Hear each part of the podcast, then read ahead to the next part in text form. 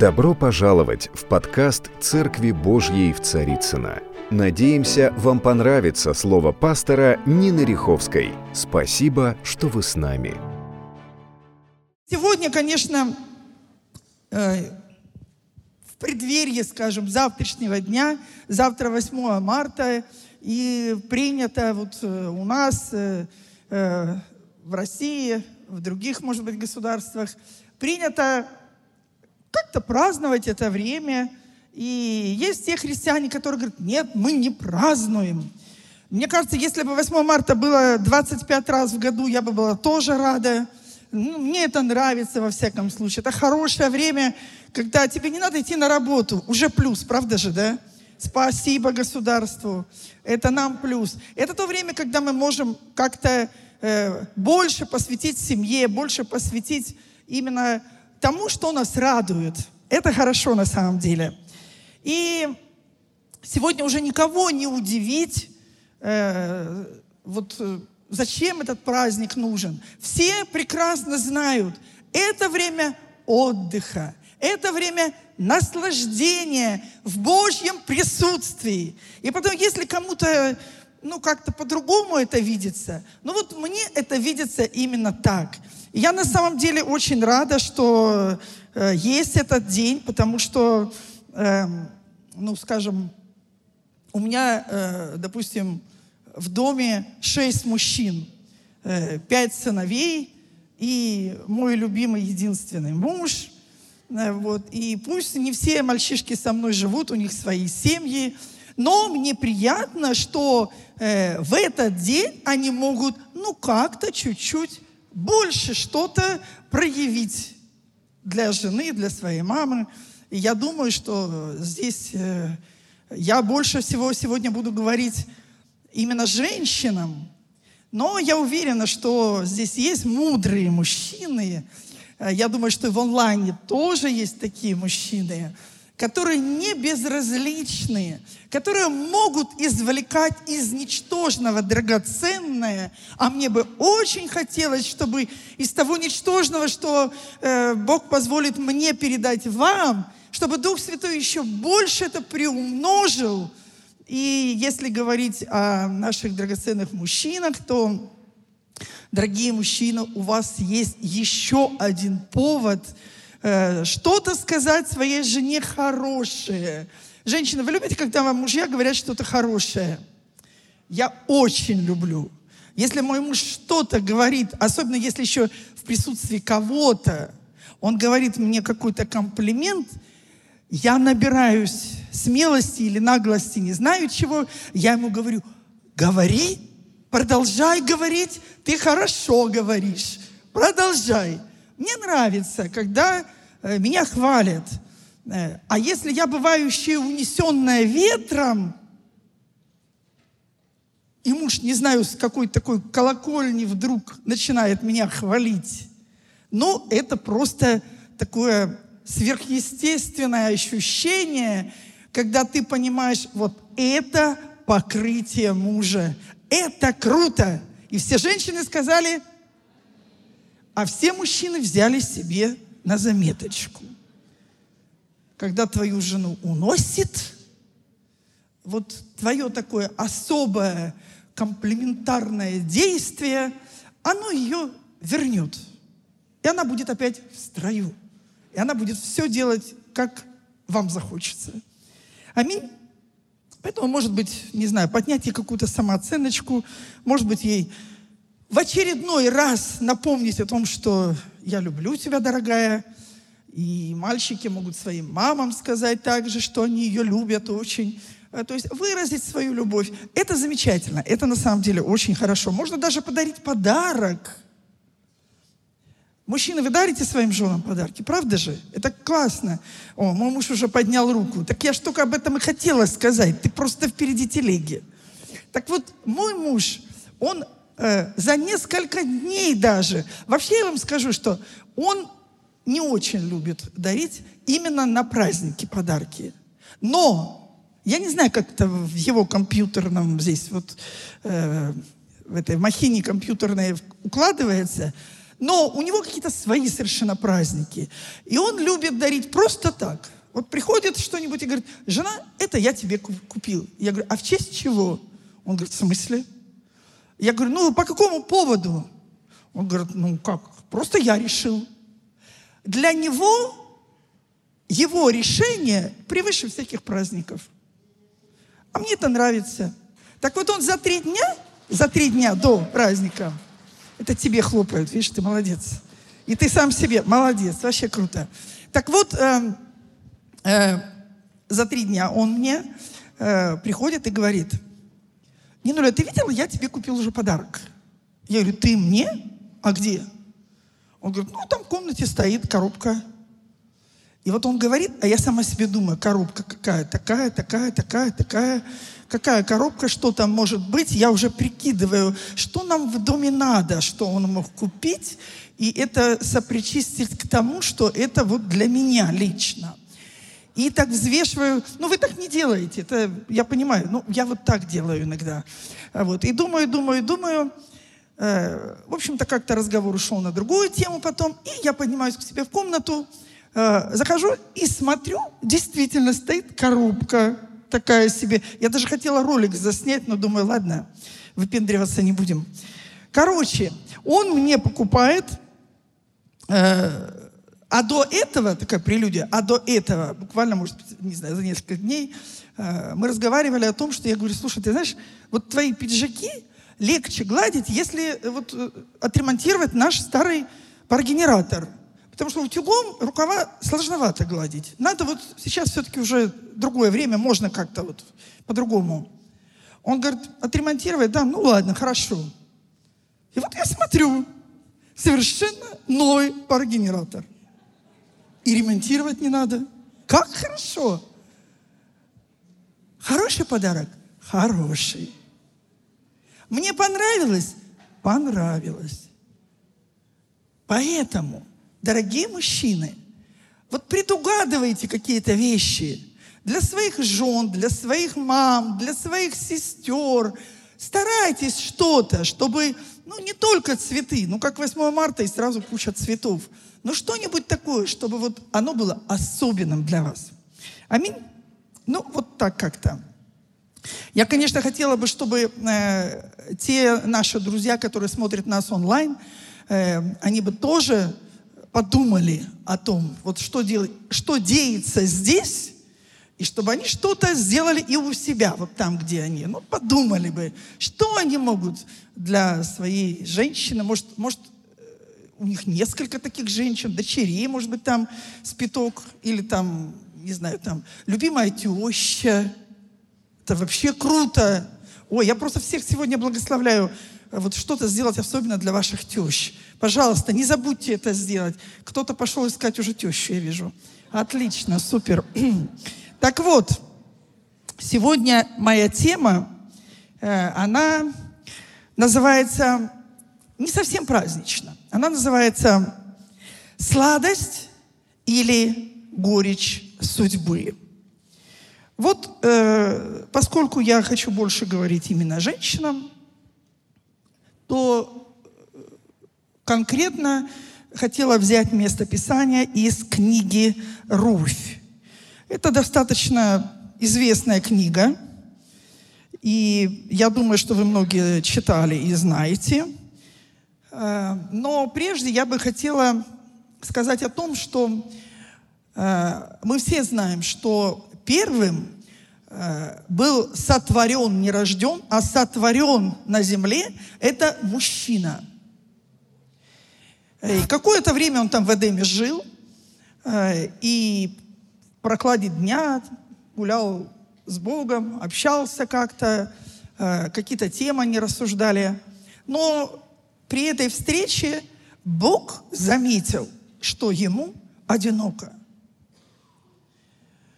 Поэтому я так себе рассуждаю и думаю, несмотря на то, что мужчина был сотворен первым, это ну, никаким образом не уберегло его от одиночества.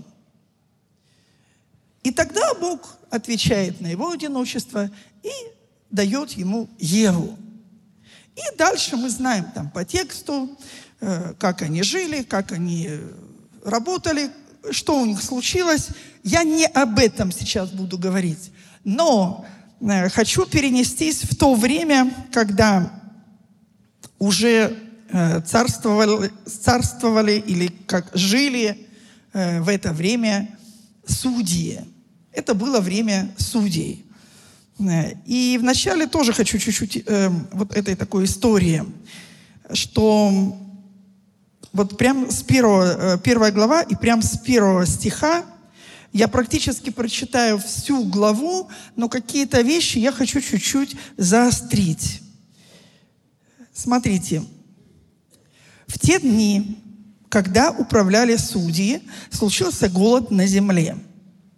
И пошел один человек из Вифлеема Иудейского со своей женою и с двумя сыновьями своими жить на полях Моавицких.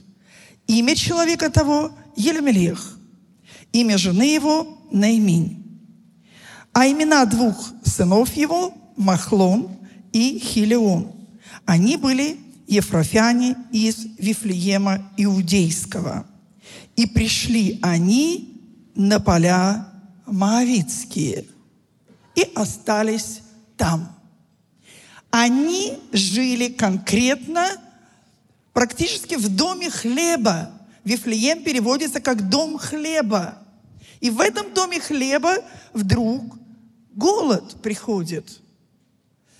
И они как-то вот решают идти там, где нет голода. Казалось бы, нормально. Муж заботится о том, чтобы с семьей было все хорошо. Но идет он на поля Моавицкие. И вот здесь разворачивается достаточно серьезная картина. Что-то, видимо, пошло не совсем так. Я не знаю, Насколько они вместе молились, они вместе рассуждали, они вместе спрашивали у Бога, как им поступить. Не знаю, история умалчивает. Мы знаем только о том, что они ушли туда. Я очень прошу вас, пожалуйста, слушайте внимательно. Здесь будет реально э, те вещи, которые нужно будет взять для себя. Я знаю, что вы знаете историю, но здесь есть что-то, что каждый может взять для себя. Смотрите, я читаю дальше. И умер Елемелех, муж Наимини. Вот здесь, на Мавицких полях. И осталась она с двумя сыновьями своими. Они взяли себе жен из Моавитянок. Имя одной Орфа, имя другой Руфь. И жили там около десяти лет. Запомним. Они жили там около 10 лет. И потом оба сына ее, Махлон и Хелион, умерли. Вот так как-то, знаете, совсем как-то так отрывисто, обрезано. 10 лет. Но как-то так оно все и умерли. И осталась та женщина после обеих своих сыновей и после мужа своего. И вот она, картинка перед нами открывается. Из дома хлеба на Моавицкие поля оставляет там троих мужчин. И что ей остается делать? Я думаю, что она не очень долго думала на самом деле. Она поняла, что ей осталось только лишь самой теперь умереть, и история закончится – но, смотрите, дальше история говорит так. «И встала она со своими снохами и пошла обратно с полей Моавицких, ибо услышала на полях Моавицких, что Бог посетил народ свой и дал им хлеб. И вышла она из того места, в котором жила, и обе снохи ее». То есть они уже идут. Они уже в пути. Они вышли с того места. И вот по мере того, пока они шли, каждый из них что-то думали, каждый из них был в роли вдовы. Идут три вдовы. Просто представьте это себе. идут три вдовы. И вот когда они шли по дороге, возвращаясь в землю иудейскую, Наимень сказала двум снохам своим, «Пойдите, возвратитесь каждая в дом матери своей, да сотворит Господь с вами милость, как вы поступали с умершими и со мною. Да даст вам Господь, чтобы вы нашли пристанище, каждая в доме своего мужа». И поцеловала их. Практически она им сказала, найдите себе нормальных, хороших мужчин, выходите замуж, рожайте детей, живите счастливо. И поцеловала их. Нормальная женщина, которая заботится о своих снохах. Но здесь что-то случилось. Но они подняли вопль и плакали, и сказали, нет, мы с тобою возвратимся к народу твоему. Как бы мне хотелось, чтобы мои снохи, видя мою жизнь, увидели бы во мне то, с чем они хотели бы пойти. Мне бы хотелось так жить. Мне бы очень хотелось быть этим примером наряду всех испытаний, наряду этих похорон одни за другими, три похорона, эта женщина, она остается в таком духе, который увидели эти две молодые женщины. И они не остались в своих домах. Они захотели пойти с э, своей свекровью и здесь у них такая идет, как бы такой разговор, такая беседа, чисто женская, я немножечко пропущу, э, потому что здесь кто-то уговаривает, кто-то плачет, что-то друг другу говорят. Очень интересно на самом деле, но она говорит, Наиминь, она говорит, нет, дочери мои, я весьма сокрушаюсь о вас, ибо рука Господня постигла меня. Они подняли вопль и опять стали плакать. Представьте себе эту картину. Просто поле, никого нет. Она их благословляет вернуться домой. Они не хотят, нет, мы пойдем с тобой, мы хотим служить твоему Богу, мы с тобой будем жить. Она говорит, нет, я вам уже ничего не могу дать, поэтому лучше идите, вам там будет лучше. И вот здесь Они подняли вопль, опять стали плакать, и Орфа простилась со свекровью своею и возвратилась к народу своему. А Руфь осталась с нею. А Руфь осталась с нею. Наймин сказала Руфи, вот невестка твоя возвратилась к народу своему и к своим богам. Имейте в виду, там были совершенно другие боги которым поклонялся тот народ. Возвратись и ты вслед за невесткою твоею. Но Руфь сказала, внимание, что говорит Руфь. Не принуждай меня оставить тебя и возвратиться от тебя. Но куда ты пойдешь, туда и я пойду.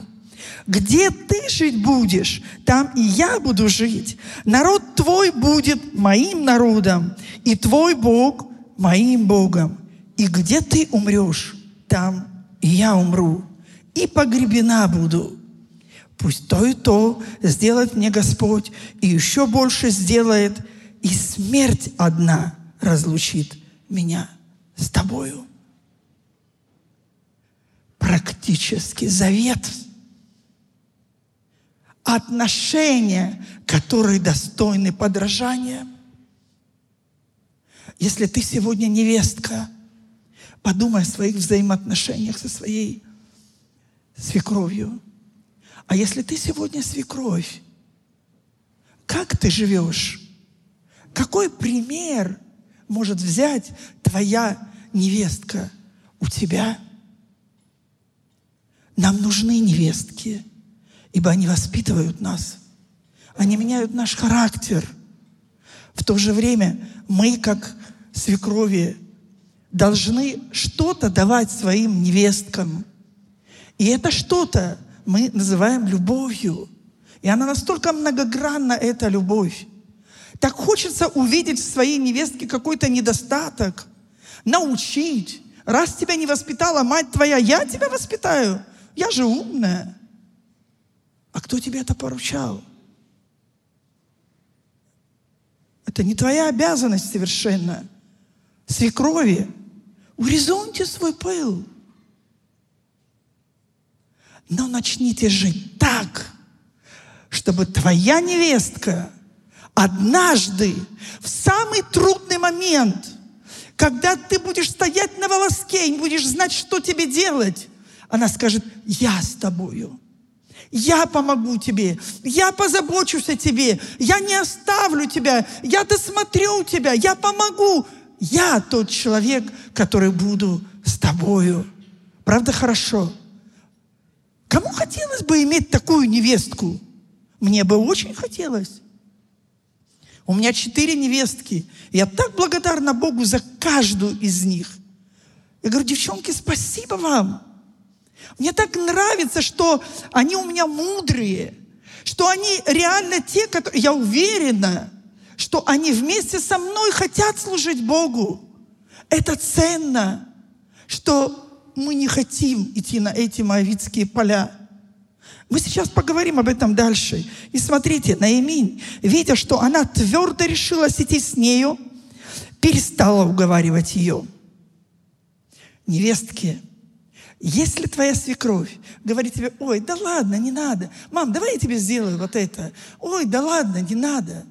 Послушай, прояви твердость. Скажи, нет, я сделаю это для тебя. Это доброе дело. Я сделаю для тебя. Поверь, твоя невестка позволит тебе посеять семя добра в твою жизнь. Это будет двойная польза, как одному, так и другому. Кто-то понимает, о чем я говорю?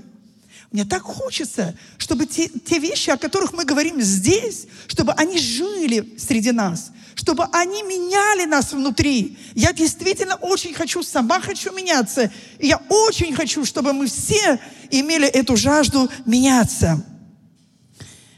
И вот э, Наимин, видя, что она решила все-таки твердо, и они пошли обе, доколе не пришли в Вифлеем. Когда пришли они в Вифлеем, весь город пришел в движение от них и говорили, это Наимень? Она сказала им, не называйте меня Наименью, а называйте меня Марою. Потому что Вседержитель послал мне великую горесть. И вышла отсюда я с достатком, а возвратил меня Господь с пустыми руками.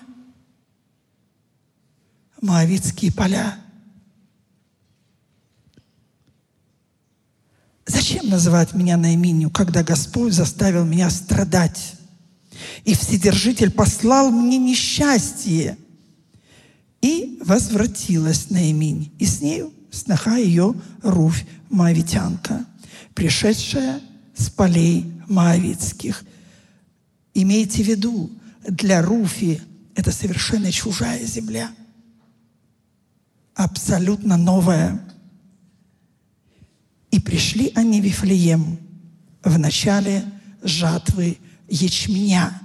Такое время было, как раз жали ячмень. И вот у меня в этой связи вопрос. Здесь есть те, которые реально хотят чего-то большего в своей жизни.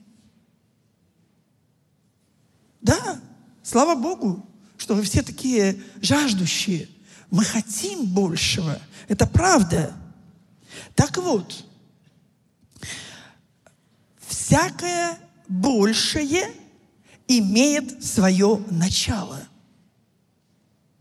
Хорошо звучит, да? Ну, больше. Я стремлюсь к большему. У этого большего есть свое начало. Единственное только, какое начало у этого большего – Услышьте меня. Какое начало у этого большего? Возможно, твое начало, оно называется смирение. Но я же хочу большего. Отлично. Хорошее желание. Поэтому вот дверь для твоего большего. Смирение. Может быть, для кого-то послушание.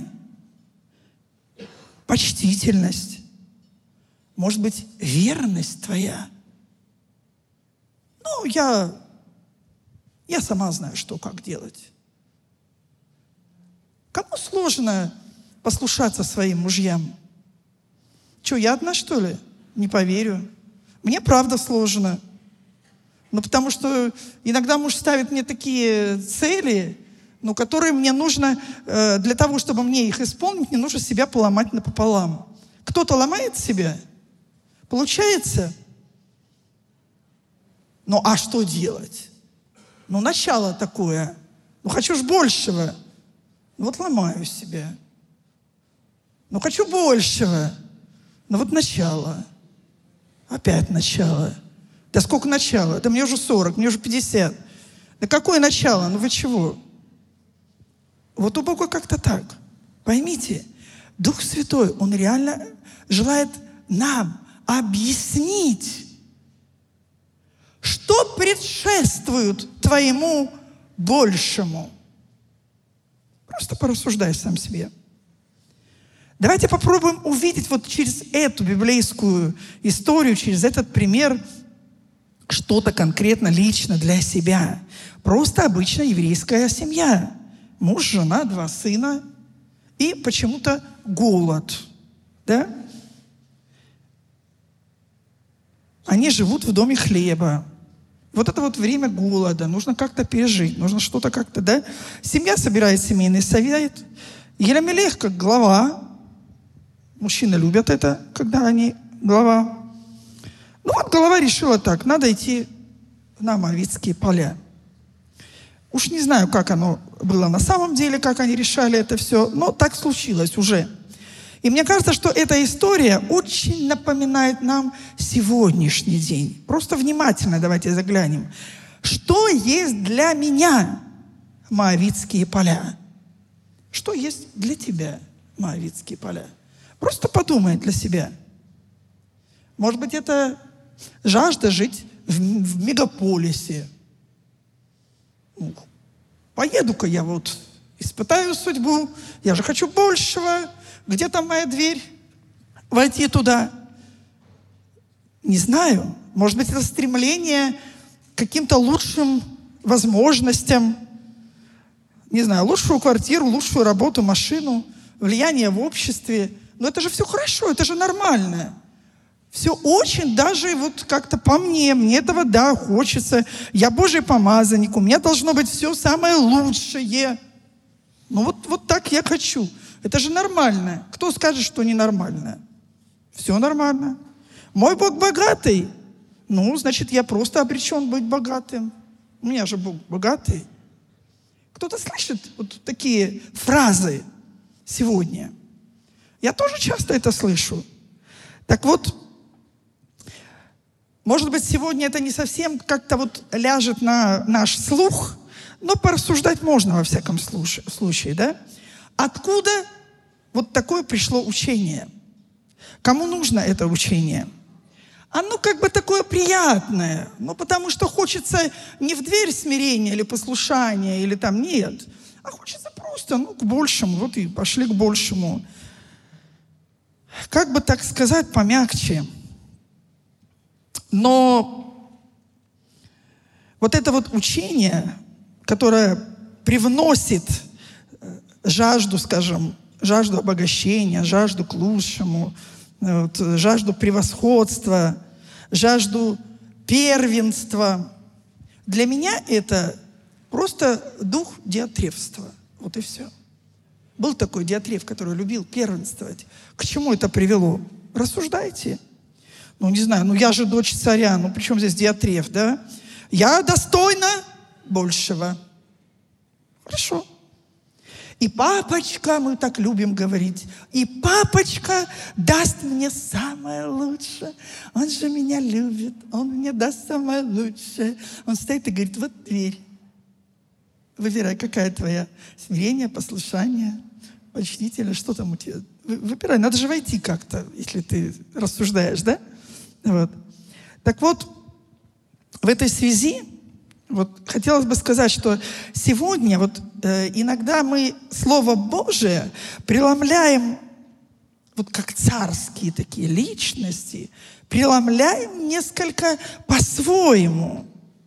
Потому что мы так, нам так хочется видеть. И раз нам это хочется видеть, мы так видим. И вот мы бьемся, как в стену. Мы бьем, нам нужно. Мой папочка, вот он такой. Мой Бог, он такой. Я хочу, да. Тогда у меня такой вопрос, резонный очень. А как же жил и служил сам царь Иисус Христос? Ну, когда был на земле. Вот он-то как жил? Он как служил? Он какие имел богатства? Просто порассуждайте так вот на досуге. Я думаю, что пришло время перемен. Нам нужно просто подумать о том, что же мы в последнее время ищем. Потому что шаги Иисуса, они реально уже слышны. И люди, они просто поглощены страхом, вокруг какие-то волнения, переживания. И написано в Писании, что почему метутся народы? Нет мира, нет благочестия, народ в смятении. Я скажу, что христиане в том числе. Неужели это про нас? Что произошло с семьей Илемелеха и Наиминьи? Когда они пошли туда, на Амавитские поля, они утолили жажду голода? Они утолили жажду голода? Утолили. Да, утолили жажду голода. Это действительно так. Но, но, изобилие не принесло им счастье. Напротив, оно принесло им несчастье. Рассуждайте. Рассуждайте. Чего мы ищем? Напротив, в скорости умирает муж, и, оставшись вдовой, Наимини рассчитывает, ну, хотя бы на своих вот сыновей – которые женились, которые имеют уже дочерей. Ну, э, снохи, да? И вот когда они надеялись, она, когда она надеялась, что они станут ее опорой, вот эти два сына, вдруг эта опора как будто бы кто-то убирает эту опору. Вот я просто представляю, если я на этом месте, и ты как бы уже рассчитываешь на это. Но вдруг эта опора уходит. И вот оно состояние. Найминь в отчаянии. Всего за 10 лет она лишается всего. Боль, страдания, разочарование. Она просто остается вдова. И теперь ей нужно самой принимать решение. И это нелегко. Те жены, которые э, практически почти в таком состоянии, может быть, мамы-одиночки, которые воспитывают детей, им приходится принимать самим решение. И вот здесь э, очень важно принять правильное решение. Согласны? Правильное решение, чтобы не уйти на Моавитские поля, а остаться в доме хлеба. Мы знаем, что там были слезы, уговоры, прощания, расставания. Орфа вернулась, Руфи осталась. Э, и она принимает для себя очень такое, я бы сказала, радикальное решение. Она сознательно оставляет все своих богов, свои, свою родню, свои обычаи, свой народ. Она оставляет абсолютно все. Она избирает живого Бога. Если на твоих весах есть наслаждение и твоя жертва, избери жертву, потому что там живой Бог. Это очень серьезное решение. Я дальше хочу зачитать, э, повториться, как как говорит Руфь в своем решении. Как она это решение выражает своей свекрови. Она говорит, не принуждай меня оставить тебя и возвратиться. там родители, там все знакомое, там эти боги их, там все. Но она оставляет ради живого Бога. И она говорит, что куда пойдешь ты, туда пойду я. Где ты жить будешь, там я буду жить. Твой народ будет моим народом. Твой Бог будет моим Богом. Где умрешь ты, там умру я и погребена буду. Смерть одна разлучит меня с тобою. Как часто рядом с нами бывают орфы. Слышите? Лидеры особенно, лидеры церкви. Хотя неважно, в принципе. Как часто с нами бывают орфы, которые, пока они рядом, они много чего обещают. Они обещают тебе свою верность, они обещают поддерживать твои руки, они много чего обещают. Но затем, когда они видят более выгодный вариант для себя, они просто оставляют. По-другому говоря, они просто тебя предают. Кто-то знаком с такой ситуацией? Есть такие? Да, есть. Это, это трудно переживать, очень трудно. И как мало тех, которые как Русь, без остатка, без, без выгоды для себя, слышите?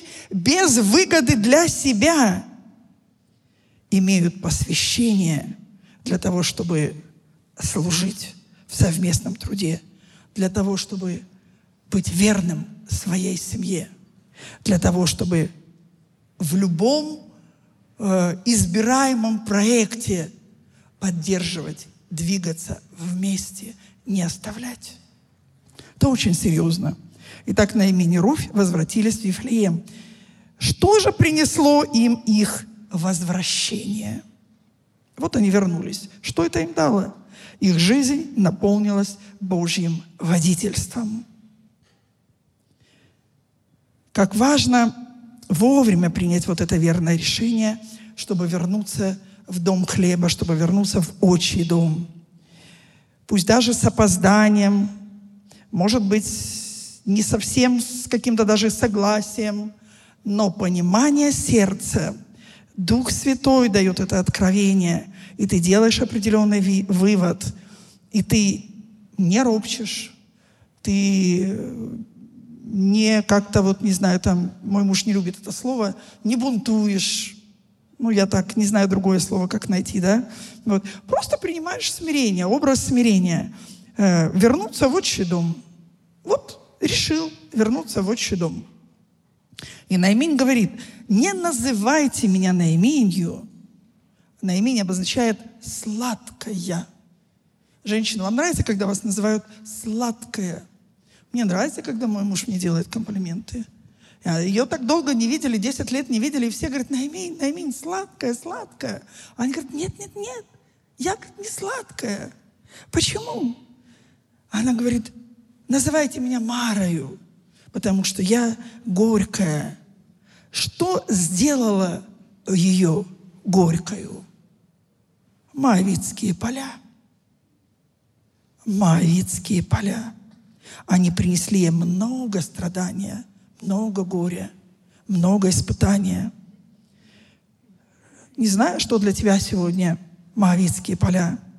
Карьера, работа, какие-то желания необузданные, финансы, даже личное выживание, превосходство, первенство какое-то такое, да?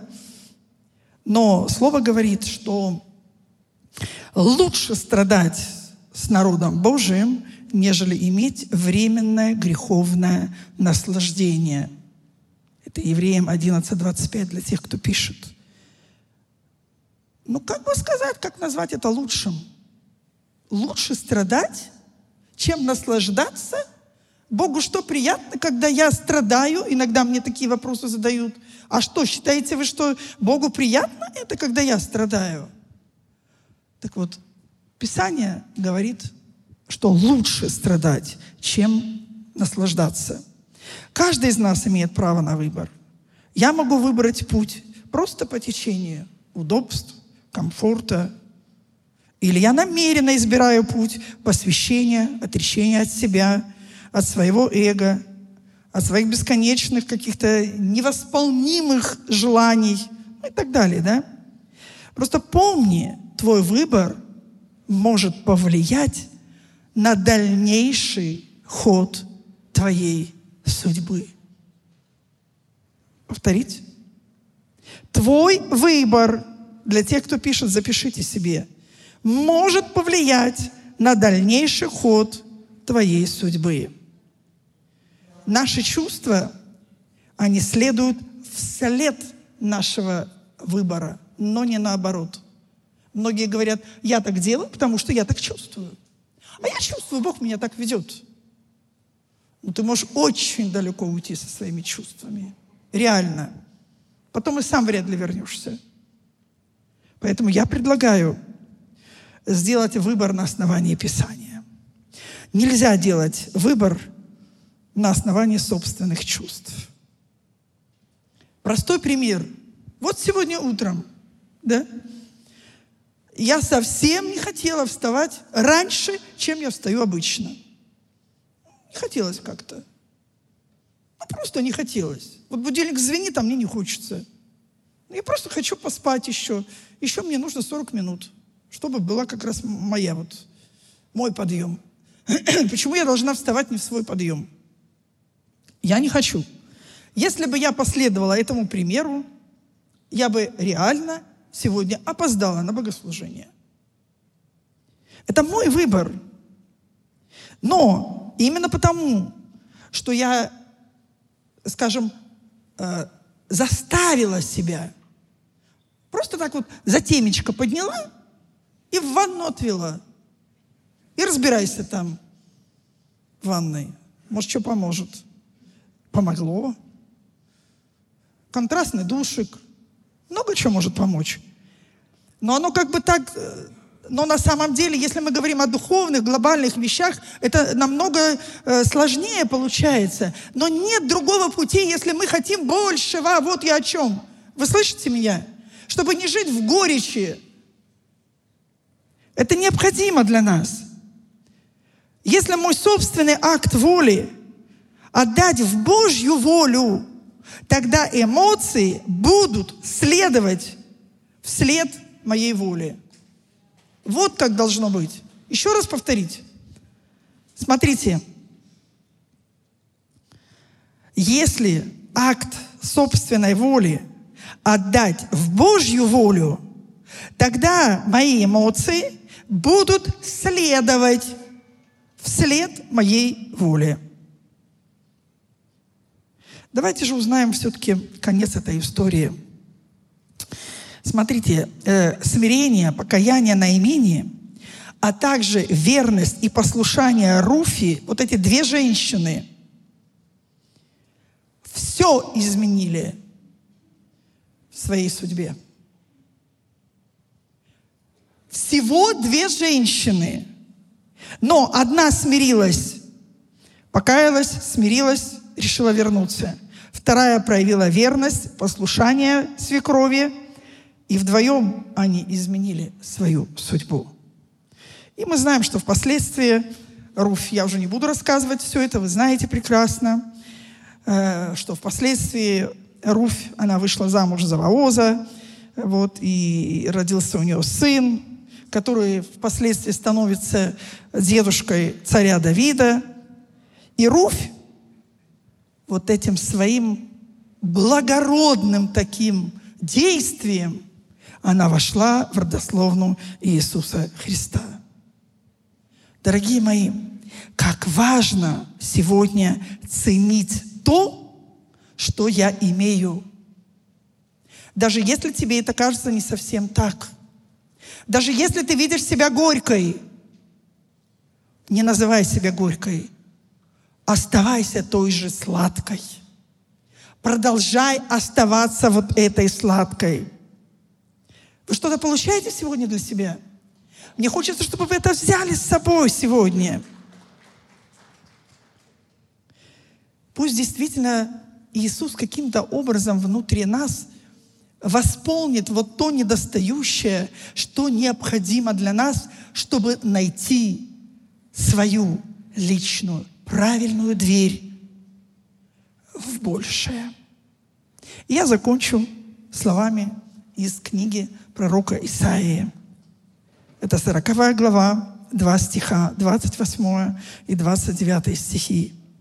«Разве ты не знаешь, разве ты не слышал, что верный Господь Бог, сотворивший концы земли, не утомляется, слышишь, и не изнемогает, и разум его неисследим. Он дает утомленному силу, и изнемогшему дарует крепость. И весь Божий народ да скажет Аминь. Дорогие друзья, спасибо, что были с нами. И до встречи на следующей неделе на подкасте «Церкви Божьей в Царицына.